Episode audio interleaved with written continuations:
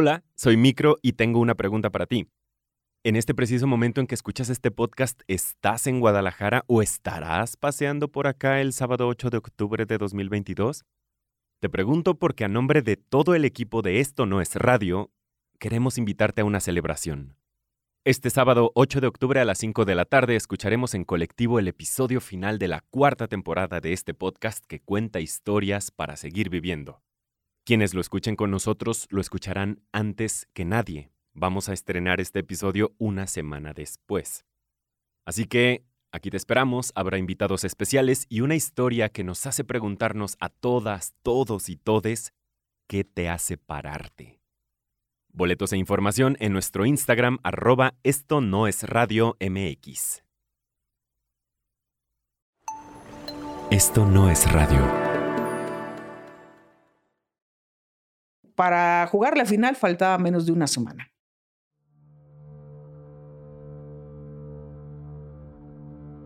Dejamos de hacer eso, entrenar. Entonces cuando la prensa se nos echa encima, casi te metían a las recámaras para... eh, queremos saber si van a jugar o no. En ese momento nos dijo el profesor Efraín, ¿saben qué? Eso se tiene que ya decidir porque pues ya está esto muy feo, ¿no? Ya mucho acoso por parte de, de la prensa a nosotras. ¿Se juega o no se juega? Se juega, se juega, se juega, se juega.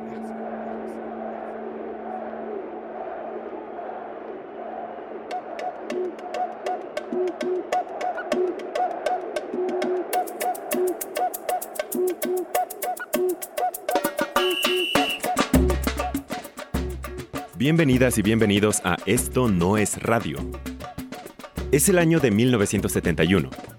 México es sede del segundo campeonato mundial de fútbol femenil y la mexicana Alicia Vargas es la sensación. Con solo 17 años se encuentra inesperadamente con la fama y con una serie de dificultades para seguir haciendo lo que más le gusta, jugar fútbol. Sandra Fernández nos trae esta historia. Esta es la temporada 4, episodio 4. ¿Se juega o no se juega? El sueño de Alicia Vargas.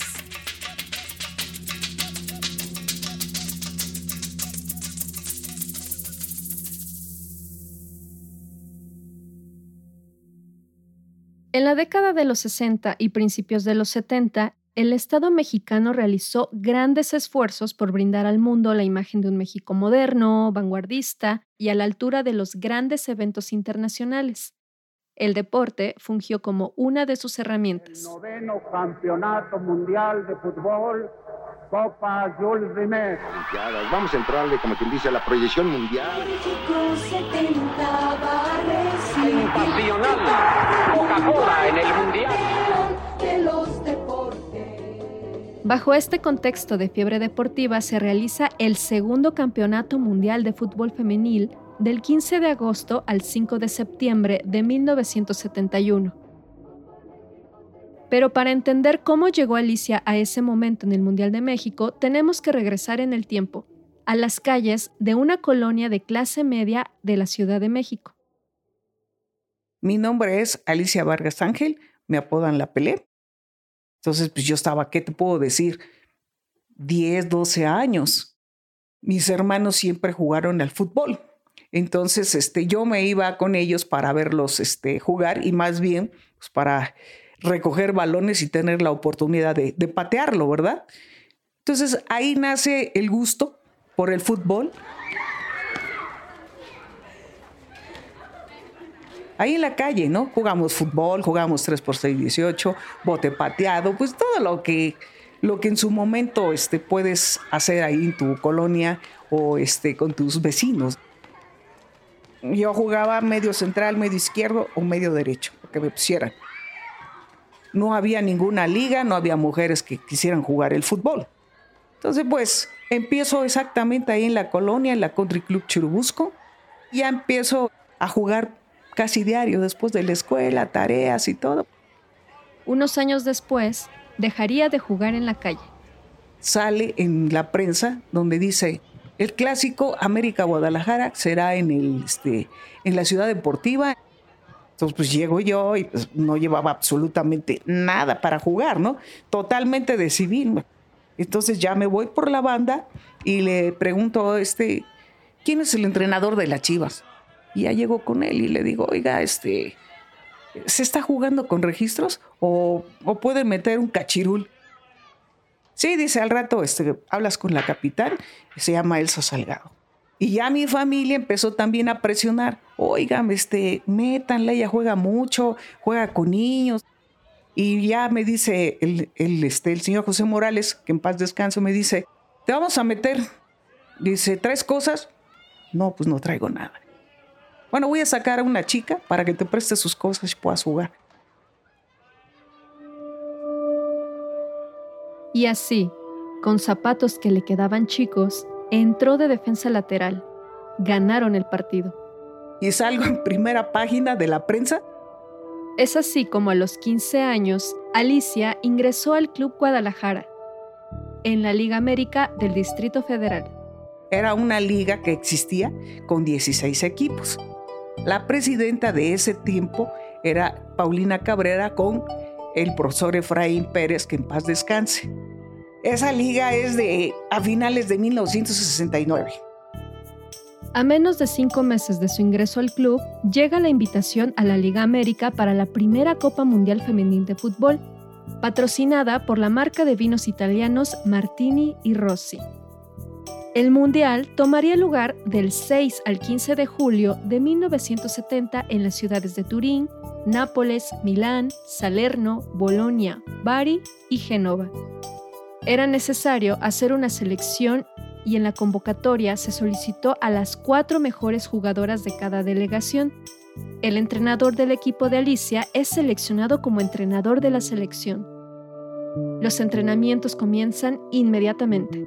Entonces nosotros entrenamos de 5 de la mañana a 8, lo que era el acondicionamiento físico, regresabas a las 2 de la tarde y de ahí hasta las 8 o 9 de la noche porque tenías dos meses para prepararte y aparte te comentaban que pues los equipos europeos ya tenían años jugando y que el físico, y, pues, ni modo. Nosotros no las vamos a cargar, vamos a ir a jugar y somos iguales. Y a echarle.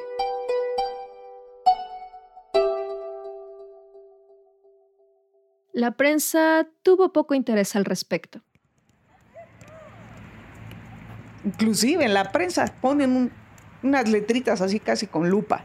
Dice, parten a su aventura la selección femenil a Italia. Dices, ¿qué ¿no? ¿Quién creía en nosotros? Nadie. Tu familia, porque te conocía, porque te iba a ver jugar.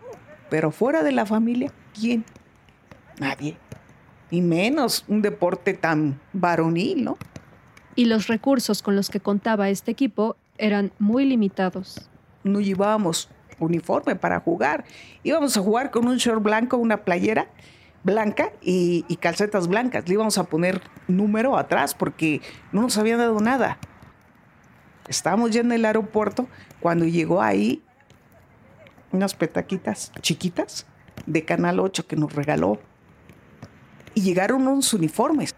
Y como nada más llevamos un uniforme, pues en lugar de llegar a descansar, te metías a bañar junto con el uniforme, pues para lavarlo, porque con qué jugabas al otro día.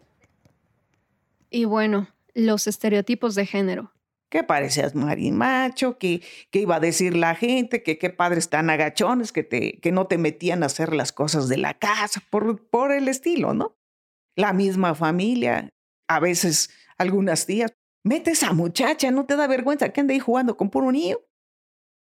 Y bueno, te da risa después, ¿no? Porque, oye, que no te da pena que te estén criticando. A mí no, yo ando jugando, quiero jugar y pues, tú sabes que esas épocas, pues, era otra la situación para la mujer, ¿no? ¿Para qué estudian? ¿Para qué esto? Si se van a casar, llenarse de hijos. Y esa es la función, el hogar. Dejando de lado todo esto, la selección emprende el viaje a Italia. La Copa contará con la participación de siete países, Inglaterra, Alemania Occidental, Dinamarca, Italia, Austria, Suiza y México.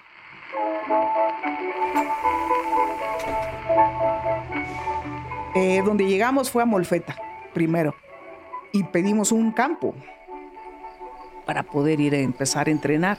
Entonces nos dicen este, de un padre que se llama el Padre Rojo. Había un seminario. Y en ese seminario, los seminaristas nos ayudaban a entrenar. Salíamos a las 5 de la mañana corriendo del hotel hasta el seminario y del seminario después de entrenar al hotel. Llega el día de la inauguración. Para esto no llevamos bandera. Al padre Rojo se le regaló un escudo azteca. Cuando él supo que no llevábamos bandera, los mismos seminaristas agarraron la bandera italiana y le pusieron el escudo. No, pero nos sentíamos soñadas con nuestra bandera de México, ¿no? Entonces la gente del padre, de los seminaristas, iban detrás del camión, México, México. Y ya empiezas a salir a la cancha y dices, híjole, Las Vegas, ay Dios mío, queremos ganar, queremos ganar. Empiezan a tocar el himno nacional, cada quien con su bandera, y nosotros apoyadas con toda la gente de, de los seminaristas, era nuestra porra, los seminaristas. Dices, no, pues ya lo hicimos.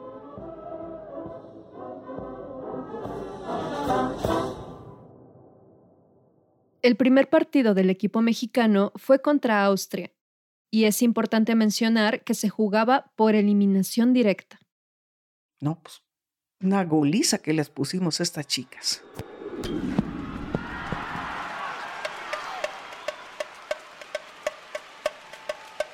Les metimos 15, de los cuales se nos quedaron nada más 9. Ahí yo hago cuatro goles. Y de ahí pues empiezo a despegarme para ser campeona goleadora. Y es por esta razón que la prensa local comienza a referirse a ella con un apodo muy peculiar. Pelé. El brasileño, el rey, Edson Arantes do Nascimento. El que se consagró ese mismo año en el Mundial de México 70, ganando el tercer campeonato para Brasil a raíz del primer partido, nace ese apodo. Me desagradó el apodo porque para mí él era una persona demasiado buena, lo mejor de Brasil en ese momento, que ellos habían venido a jugar aquí en el 70 y que habían sido campeones y me tocó verlo jugar. Entonces como que para mí era algo así fuera de, de, lo, de lo común. Este será el sobrenombre por el que muchas personas, incluso a la fecha, se referirán a ella. Después del primer juego, llega el segundo partido contra el equipo anfitrión, Italia. Si ganaban, se iban a la final. No, no te voy a decir que nos anularon goles y todo eso, pero ¿cómo nos pegaron? Perdimos 2-1. Quedaba el partido por el tercero y cuarto lugar, contra Inglaterra. Entonces empezamos a jugar con las inglesas y en la noche hacemos el primer gol. Ops, suave, ¿no? Hacemos el segundo. Nos hacen el primero. Nos hacen el segundo. Dije, no, ya estuvo. Dije, eso está más difícil que otra cosa. Entonces en una jugada, pues yo como medio voy bajando y entra al área la inglesa y al momento que tira, pues yo le eché ahí ganas y me barro. Justo en el momento que tira, le tapo se cae la jugadora por el mismo tapón, fue tiro de esquina y ya.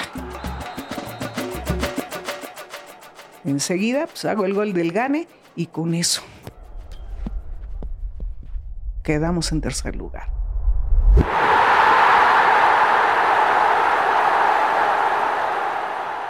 Una satisfacción muy grande para todo el grupo haber ganado ese partido dentro de todas las inclemencias del cansancio, de todo lo que lo que nos pasó.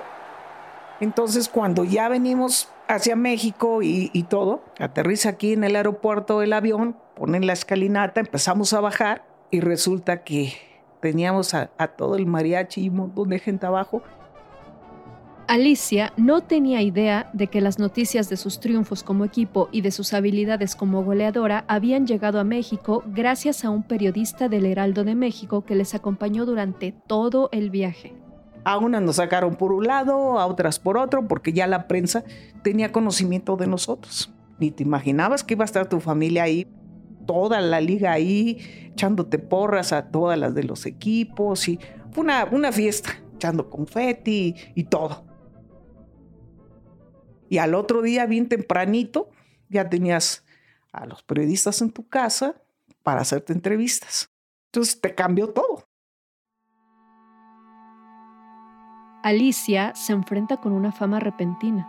La gente que quiere saber un poquito de ti, ¿no? Que vas en el metro y van, oye, ¿verdad que sí es fulana? Y tú por acá, ay, Dios mío. Y, a ver, ¿verdad que tú eres fulana de tal? Sí, sí, soy fulana de tal. Ella sueña con la posibilidad de vivir del fútbol. Regresamos cada quien a sus equipos, porque, porque aquí no, no había una liga profesional, que era en cierto aspecto este, tu sueño, ¿no? Que pudieras vivir del fútbol. Al menos yo, en mi persona, sí. Que tú te pudieses incrustar en un equipo varonil donde te pudieran pagar. Después del Mundial, Alicia cambia de la Liga América a la Liga Iztaccíhuatl y reciben la convocatoria para el segundo Mundial, ahora con México como sede.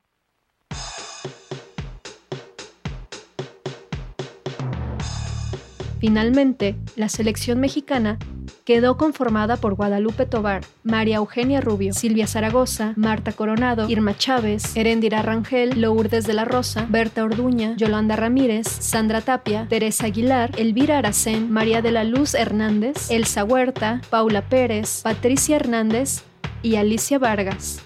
Y las condiciones cambiaron. Ya el, cambio se, se vio desde un principio dos uniformes, dos pants, uniforme de presentación para este, rueda de prensa. Para este mundial vienen Dinamarca, Inglaterra, Italia, Francia y Argentina. La emoción por jugar el mundial en casa es muy grande y las expectativas de la prensa sobre Alicia son altas.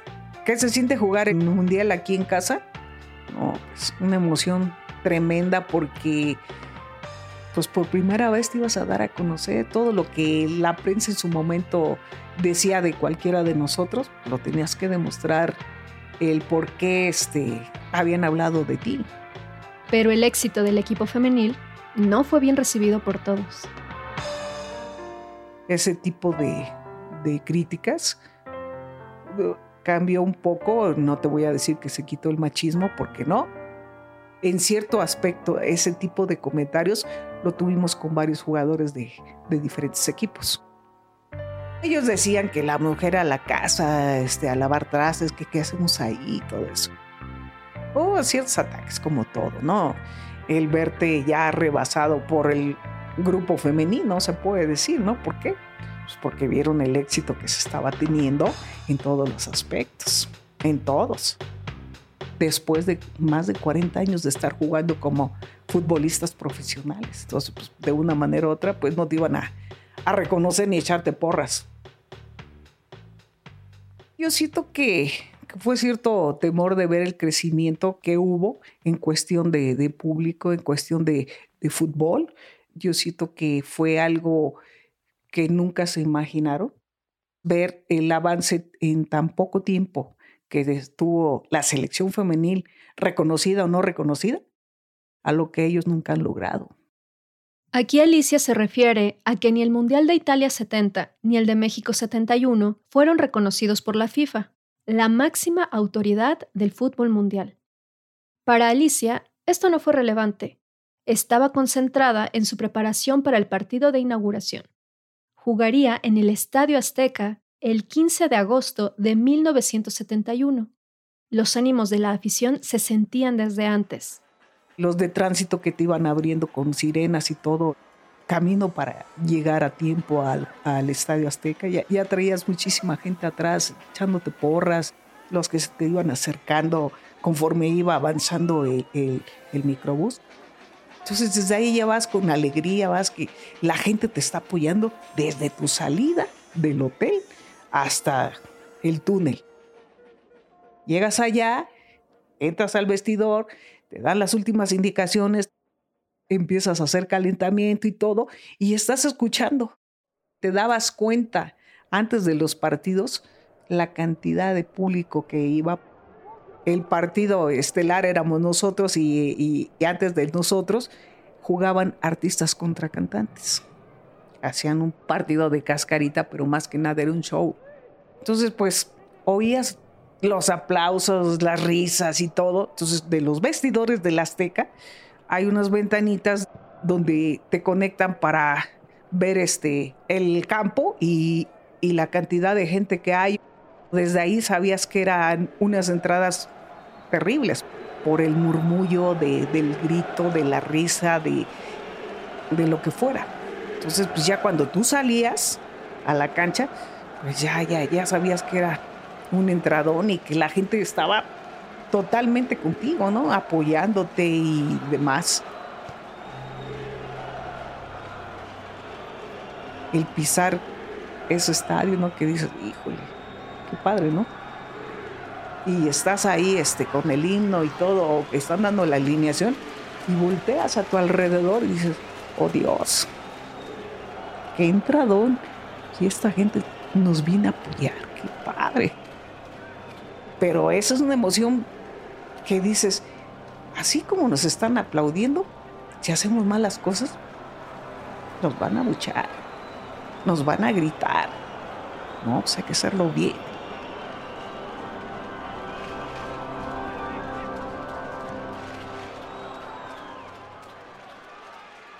Ese día, 100.000 personas asistieron al partido inaugural. Pero Alicia no jugó. Tengo una tía en las gradas. Alicia, sobre la banca, arribita. ¿A qué horas te meten? Pues yo también quisiera saber a qué horas me van a meter. ¿Pero por qué no te meten? Pues no sé. Digo, no sé, pero no me meten. Yo nunca fui banca. Imagínate ser banca en tu casa. ¿Qué sientes? Horrible. Aparte que a nadie le gusta ser banca, pues yo tenía la leve lucecita de que iba a jugar poquito pero que iba a jugar. Y no fue así, no jugué. El equipo ganó 3-0 a Argentina, pero el entrenador, Víctor Manuel Meléndez, no contó con que la prensa cuestionaría demasiado la decisión de dejar a Alicia en la banca, y la presión por verla jugar aumentaba. Se le va la prensa encima a este Víctor. Le dicen, oye, este entrenador, ¿por qué siendo Alicia Vargas la mejor jugadora no jugó ni cinco minutos? No, es que ella va a ser el arma secreta para el siguiente partido. Por eso no jugó. Y posteriormente, uno de novedades me dice, oye Alicia, te quiero pedir un favor, sí, dime. Voy a aventar una nota, pero quiero que aguantes. ¿Yo aguante? Sí, tú, tú aguantas. Tú ves lo que veas, tú aguanta. Va,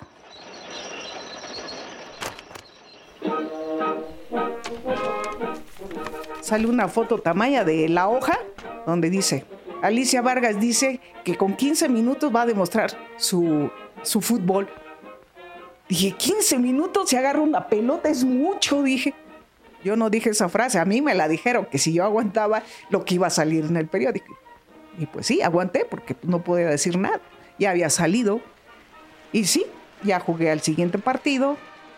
Entonces, llega el partido contra Inglaterra el cual generó un poco de tensión en el equipo, porque según Silvia Zaragoza, una de las delanteras, Alicia pateaba el balón con mucha fuerza. En el primer tiempo el marcador quedó 0-0, pero todo cambió en el segundo tiempo, cuando el equipo mexicano logró anotar cuatro goles. Entonces ya cuando terminamos y, este, se acabó el partido, sentaron los de prensa al campo y me dicen, oye Alicia, ¿Qué fue lo que te faltó para que hubiese sido un partido redondo? Lo principal, hacer un gol. Dice, sí, exactamente. Eso fue lo que te faltó. Brillaste pusiste, hiciste, pero qué maravilloso. Pues muchas gracias. En este partido, la selección mexicana deja en claro que su fuerte como equipo es el fútbol de conjunto, y con esto llegaría al tercer partido contra Italia, era momento de buscar la revancha. El partido contra Italia lo esperábamos como siempre. muy difícil por el tipo de marcación que hacen, muy, muy, muy pegaditas. Entonces, pues, sí recibes muchos golpes, tanto con los brazos como con, las, con los pies.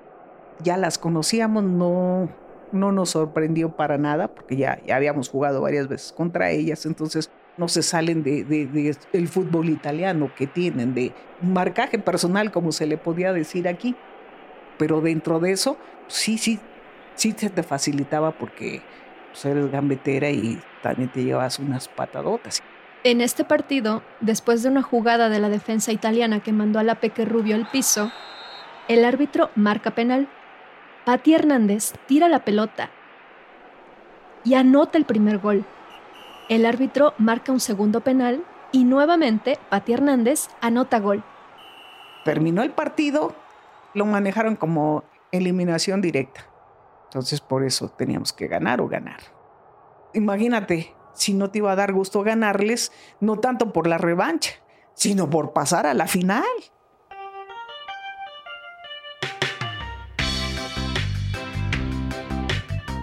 No hay que perder de vista que Alicia en ese momento tenía 17 años de edad y no solo debía trabajar su desempeño en la cancha, también debía administrar sola una repentina popularidad, lidiar con la prensa, las emociones en la cancha, cuestionamientos de todo tipo, las exigencias de una agenda dictada por organizadores y empresas, y enfrentarse a una realidad muy distinta a las expectativas que ella tenía respecto a una potencial carrera en el fútbol profesional.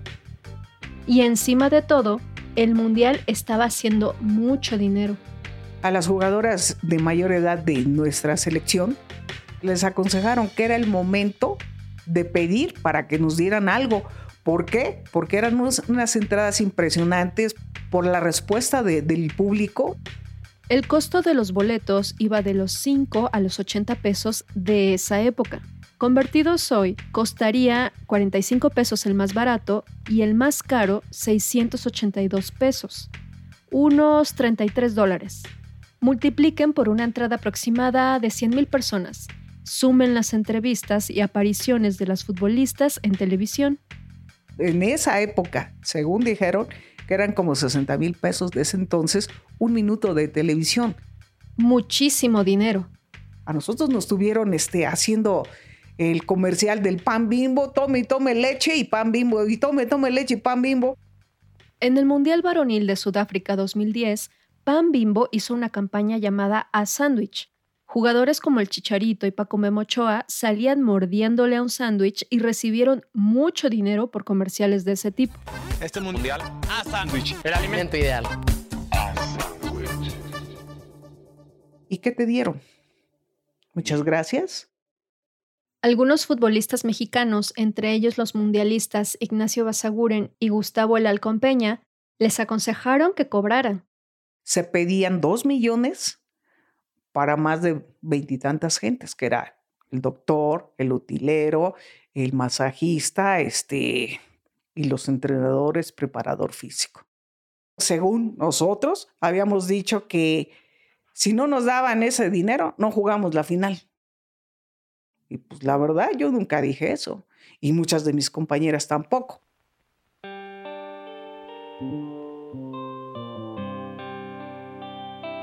La opinión del equipo no fue unánime. Pues tomaron la decisión, se hizo y pues nosotras como grupo, pues lo único que hicimos fue pues, aguantar. No supimos ni cómo ni por qué salió esa petición, pero sí. Y la prensa, que hasta ese entonces había sido entusiasta con estas mujeres mientras jugaban por amor al arte, no vio esto con buenos ojos. Lo que te puedo decir es de que la prensa se nos aventó encima, porque decían que cómo era posible que siendo amateur estuviéramos cobrando o pidiendo que se nos pagara. Entonces yo sí les dije, bueno, si no, no podemos cobrar nada porque somos totalmente amateur, ¿por qué cobran las entradas? Que la gente entre gratis, las del espectáculo somos nosotros. Te están atacando, pues te tienes que defender.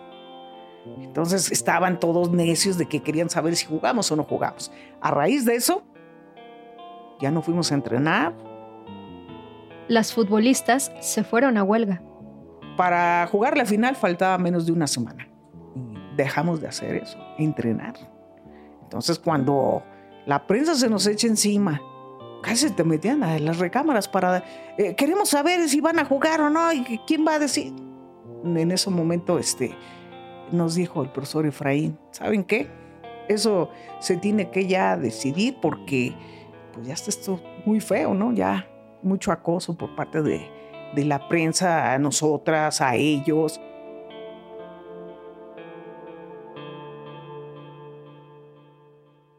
Entonces ya dijo el profesor Efraín, ¿saben qué? Esto ya no se puede estar soportando porque es muy molesto. ¿Se juega o no se juega?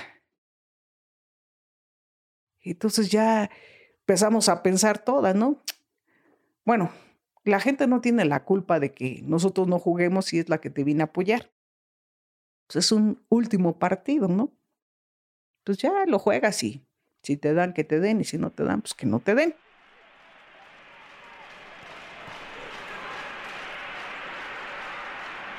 Finalmente, deciden jugar el último partido con un estadio azteca al máximo de su capacidad. 110 mil personas presenciaron la final del Mundial México contra Dinamarca el 5 de septiembre de 1971. Pero los ánimos de las mexicanas ya estaban bajos, y siendo el fútbol de conjunto la clave de sus triunfos en la cancha, prevalecieron las individualidades. Teníamos que cambiar la forma de jugar, no elevar un balón porque son más altas y más fuertes que nosotros, no querer correr al paso de ellas, tocar la pelota abajo y todo. Pero ahí todas hicimos lo contrario. La que llevaba la pelota se quería llevar a medio mundo y cuando quería pasar ya se la habían quitado y a todas nos agarraban totalmente desbalanceadas. Y todas jugamos, ahora sí, como dice cada quien para su santo. Ya no fue el equipo eh, en grupo.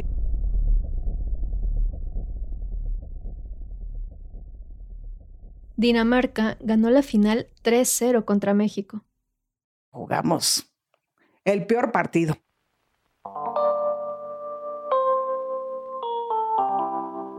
No porque perdamos, simplemente por la forma como perdimos.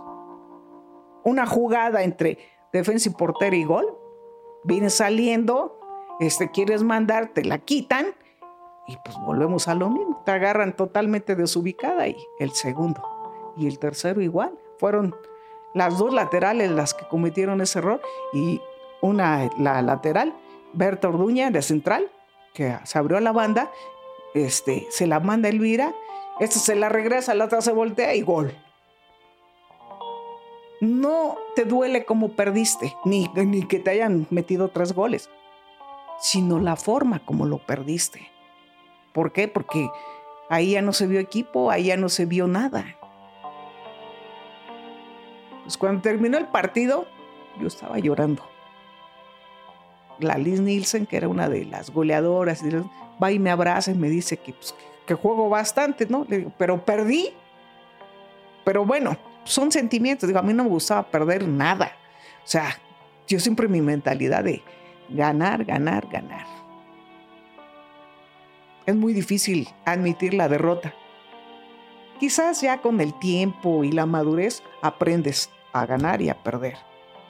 Pero cuando tienes tu mentalidad de, triunfadora, pues no, te bloqueas para que aceptes tu derrota.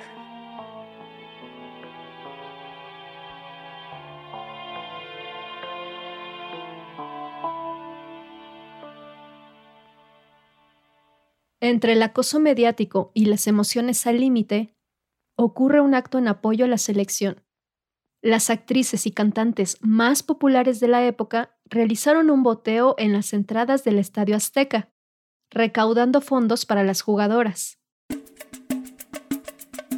Llegaba Lupe D'Alessio, llegaba Verónica Castro, Lola del Tram, Regina Torné, estaba la Vitola, estaba Carmen. Carmen Salinas. Estaba esta Irene Pintor. Y así como botearon, aquí están los botes. Y no es hasta después del partido contra Dinamarca y la presión ejercida por el equipo que reciben un pago por parte del organizador, Jaime de Aro. De ahí, al final, Jaime de Aro nos dio 11 mil pesos a cada una. Después de todo el relajo que se armó y todo, pues de haber dicho, tomen para que no estén chillando, ¿no? Total, fueron 21 mil pesos lo que sacamos. Pero fue gracias a ellas, a todo lo que se presionó, si no te hubieran dado nada. Tiempo después, el equipo es llevado a una gira al interior de la República, otra vez sin paga. Nos trajeron como, ¿qué te puedo decir? Como muñequitos de circo en toda la provincia para que la gente nos conociera. Sacaron varios pósters, uno de la selección, uno de, pues varias de nosotras. Se iban, armaban ya con sus póster y todo, ya llegábamos nosotros a jugar, ya la gente te estaba esperando, ya sabían dónde te ibas a hospedar, ya tenían sus boletos para el encuentro, para jugar contra la selección de Veracruz, para jugar con el equipo de, de Guadalajara, de X. Así nos trajeron. Y regresábamos a la hora que llegaras, en ese momento te dejaban cerca del metro, a las que vivíamos más retirado, y pues ahí nos amanecíamos hasta que abrieran el metro para podernos ir a nuestras casas y ellos se iban. Y nosotros, pues, chiquillas. Un día les reclamé y le digo, bueno, si salimos así tan mal de que no hay ganancias porque nos mandan a buenos hoteles, comemos muy bien y todo eso, pues siquiera denos para el camión, un taxi, pues, ¿cómo nos van a, nos botan ahí? No, pues no hay. Entonces, todo eso te brilla a, vámonos, ¿qué hago aquí?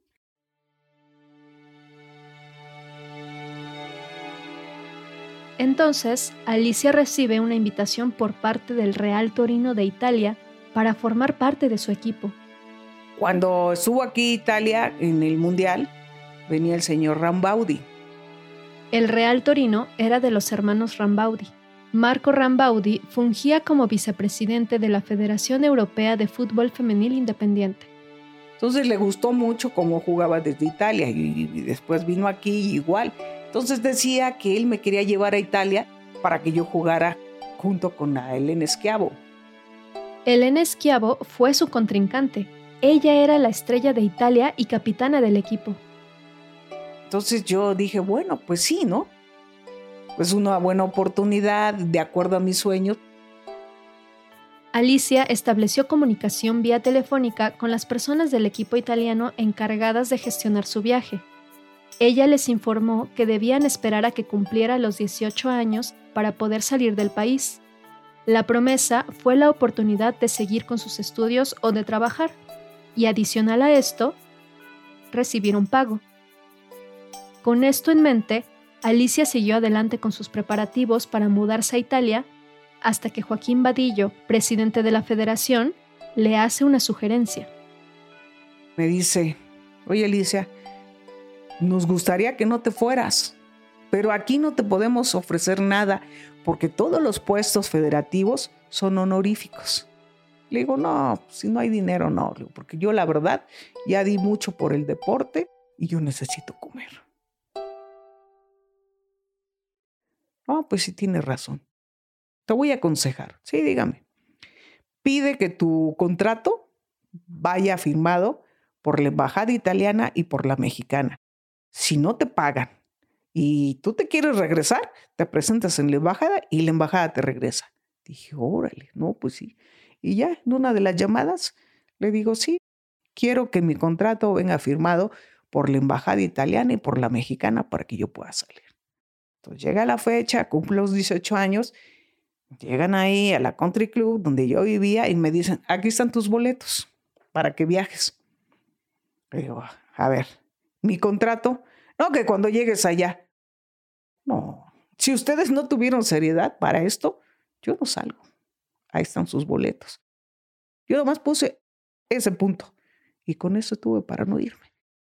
Este fue su último intento por vivir del fútbol.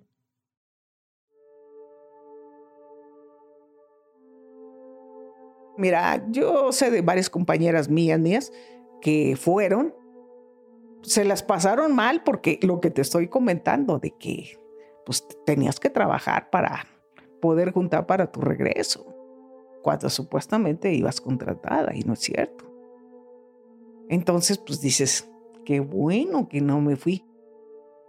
Ante el desconocimiento y presiones a las federaciones por parte de la FIFA, quien no estaba de acuerdo en la realización de estos Juegos, se vuelve imposible organizar otro mundial.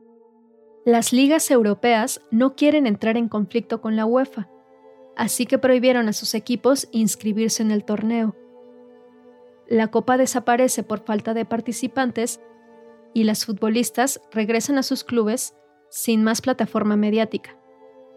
El crecimiento que tuvimos lo tenían que pagar de una forma u otra. Al desaparecer el mundial, pues en automático se pierde todo.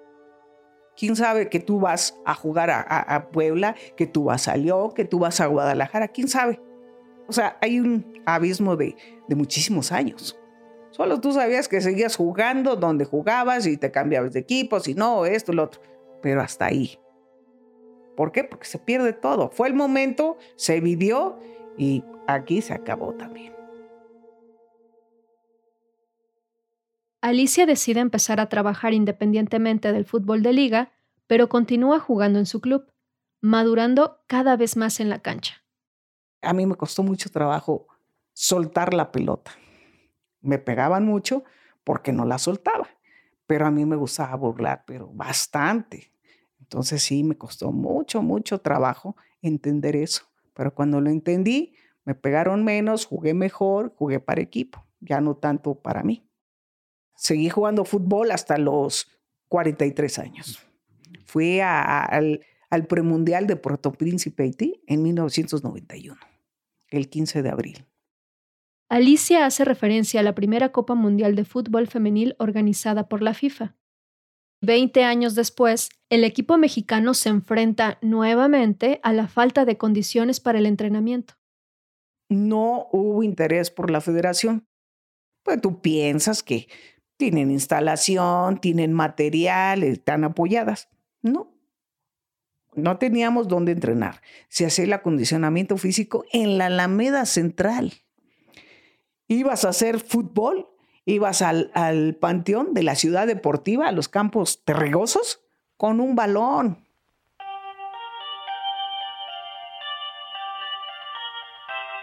Fuimos al centro de capacitación antes de salir para allá para que nos dieran unos uniformes de, las juveniles, de los niños. No eran para fútbol femenil. Entonces desde ahí te das cuenta de que no hay apoyo en ningún aspecto. La condición que yo tenía de lo que yo trabajaba con mis alumnos, la perdí. Y, y ahora sí que veterana de 39 años, Estados Unidos nos goleó 12-0. Hasta ahí, fue lo último. Ese premundial de 1991. De ahí ya, para nada. La selección mexicana no calificó para esta primera edición y no calificaría a un mundial sino hasta 1999. No ves nada. Dices, ¿qué pasa?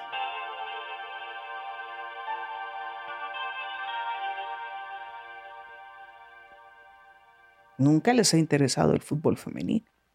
Lo tienen porque FIFA los obliga a tener en cada categoría, infantil, varonil, juvenil y grande. Pero si por ellos fuera, lo que ya hubiera desaparecido la Liga MX.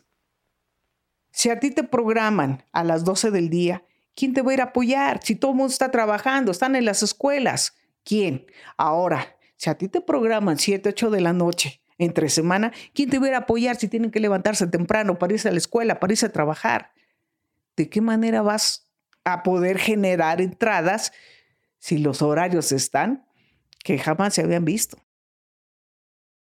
¿Realmente se cree que ha cambiado algo el fútbol femenil desde entonces? ¿O ¿De qué manera cree que estas dos eh, copas influyeron en, en el lugar de las mujeres en el fútbol actualmente? Bueno, de que ha cambiado, ha cambiado mucho. De, que puedas vivir del fútbol, de que ya te paguen, de que tengas sus instalaciones, de que te respalde un equipo de primera. O sea, ya es completamente diferente. Eh, ah, ah, se puede decir, es un crecimiento total a lo que nosotros vivimos y otras, de otras este, generaciones de diferentes selecciones. el apoyo es muy, muy, muy diferente. Creo que no, no se compara con lo que se está viviendo ahorita con la Liga MX. Alicia entiende el lugar que ocupan sus compañeras y ella como pioneras del fútbol femenil en México. Nosotros creo que sí somos reconocidas al menos del tiempo que jugamos como seleccionadas de dos mundiales reconocidos o no reconocidos, llámese cascarita o lo que sea, la historia está viva, que somos nosotros. Finalmente, el 4 de abril de 2019, Alicia Vargas fue incluida en el Salón de la Fama del Fútbol Internacional, una mujer que creó para sí misma una vida autónoma dentro del deporte y un nombre propio. Esto dijo en su discurso con el que entró al Salón de la Fama del Fútbol ubicado en la ciudad de Pachuca de Soto, México. Fuimos grandes guerreras y lo demostramos dentro y fuera de la cancha. Algunos nos han llamado la selección olvidada a mí me gustaría decir que somos la semilla del fútbol femenil en México. Todavía hay mucho por hacer en el fútbol, pero el camino ya empezó. Solo no hay que dejar de caminar para triunfar. Este premio individual también lo dedico a los y a las compañeras que ya no están con nosotros, porque esto es resultado del trabajo en equipo. Soy una mujer afortunada que ama el fútbol porque es mi gran pasión y lo llevo dentro de mí. Muchas gracias.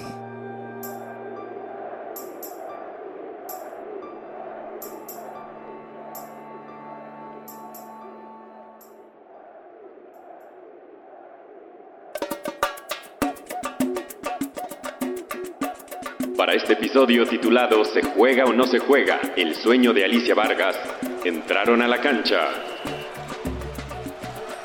en la delantera, reporteo y producción, Sandra Lavala Fernández. En la media de contención, diseño sonoro y musicalización, Luis Raúl La Plosiva Explosiva López.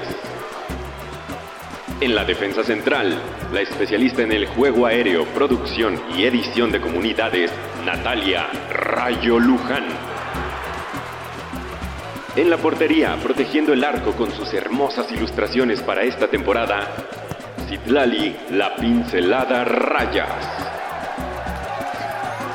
Y desde el banquillo de la dirección técnica de sonido, edición de guion y producción ejecutiva, Fernando el Sónico Hernández Becerra, mejor conocido como Micro. Agradecimientos especiales a Alicia Vargas La Pelé y a las selecciones femeniles de los mundiales de 1970 y 1971 por sembrar algo hermoso. Esto no fue radio, fue un perro golazo.